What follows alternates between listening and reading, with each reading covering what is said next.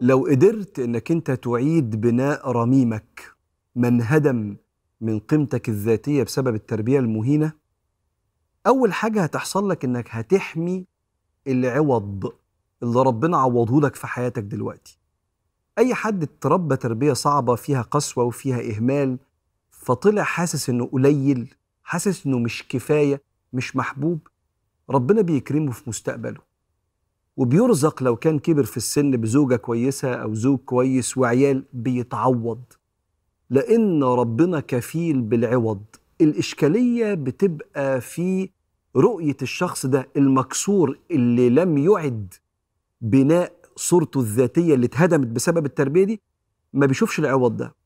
لما أي غلطة بتحصل له من حبيبه ولا من أصحابه ولا ايا كان بيحصل إنه بيحطهم في نفس خانة حتى أنتوا زي أهلي مبهدليني وأنا من صغري بيحصل فيا كده. والعوض بيروح في خانة العداء. لكن لو قدرت تعيد بناء قيمتك الذاتية دي هتبدأ تشوف الخير اللي ربنا اداهولك. وتبدأ من أهل الآية وإن تعدوا نعمة الله لا تحصوها. هتبدأ تستشعر الآية وآتاكم من كل ما سألتموه. ليه؟ لأنك أنت ياما اتوجعت من أهلك في التربية ودعيت بالفرج وبالعوض. أنت اللي قلت إنا لله وإنا إليه راجعون. اللهم أجرني في مصيبتي في الأزمة اللي أنا عديت بيها في التربية واخلفني خيرا منها. ربنا أخلفك خيرا منها. ولما أخلفك خيرا منها محتاج تشوف ده بس ده مش هيحصل إلا لما تعيد ترميم وبناء قيمتك الذاتية اللي اتهدمت بسبب التربية المهينة. الحاجة التانيه هتبدأ يبقى عندك قدرة على اللمعان وانت كنت مطفي النهاردة انت تربيت في بيت صعب طفاك وحسسك انك انت متهان وخوفك من المجتمع. دخولك المجتمع بالانطفاء ده بيقلل منك أكتر ويأكد الفكرة عندك. فانت باين وانت قاعد في الاجتماع ان انت مش واثق في نفسك ومش قادر تتكلم. باينة وانت قاعدة بتتكلمي مع جوزك انك مستقلية بنفسك بكلامك السلبي وكلامك مع أولادك بطريقة سلبية. انت باين مع اصحابك انك انت خايف لحسن تتساب زي ما اهلك كانوا بيهملوك. لا لا لا انت هتبقى واحد تاني. انت هتملى مركزك وهتبقى بتلمع.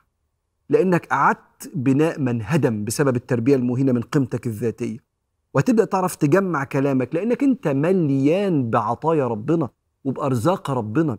واللي حصل في الماضي ما يحكمش على المستقبل. لأن ربنا سبحانه وتعالى ما زال باقي بعطائه فيك. وإلا ما كانش عيشك لأنك أنت ما دام أنت عايش يبقى ستتذوق من صفات الله.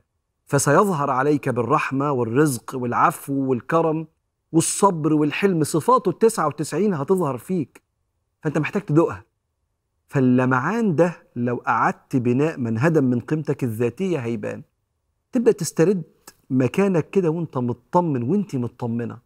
وده أكتر حاجة هيحسسك بإن أنت لسه بخير وإن الدنيا بخير وإن قسوه أهلك دي كانت مرحلة وعدت وأنت عمال تجني ثمرة صبرك لغاية ما تقابل ربنا سبحانه وتعالى.